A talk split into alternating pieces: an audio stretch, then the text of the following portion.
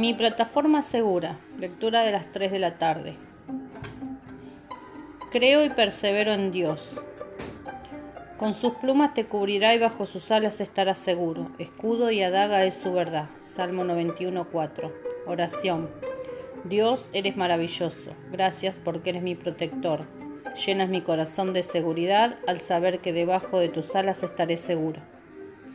Cuando el mal venga, puedo decretar con confianza que tus plumas me cubrirán y tu escudo pondrá un alto al enemigo.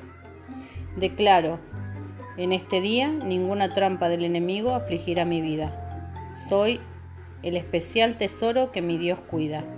Esta escritura es muy poderosa porque activa ahora mismo en ti la paz y la seguridad de Dios.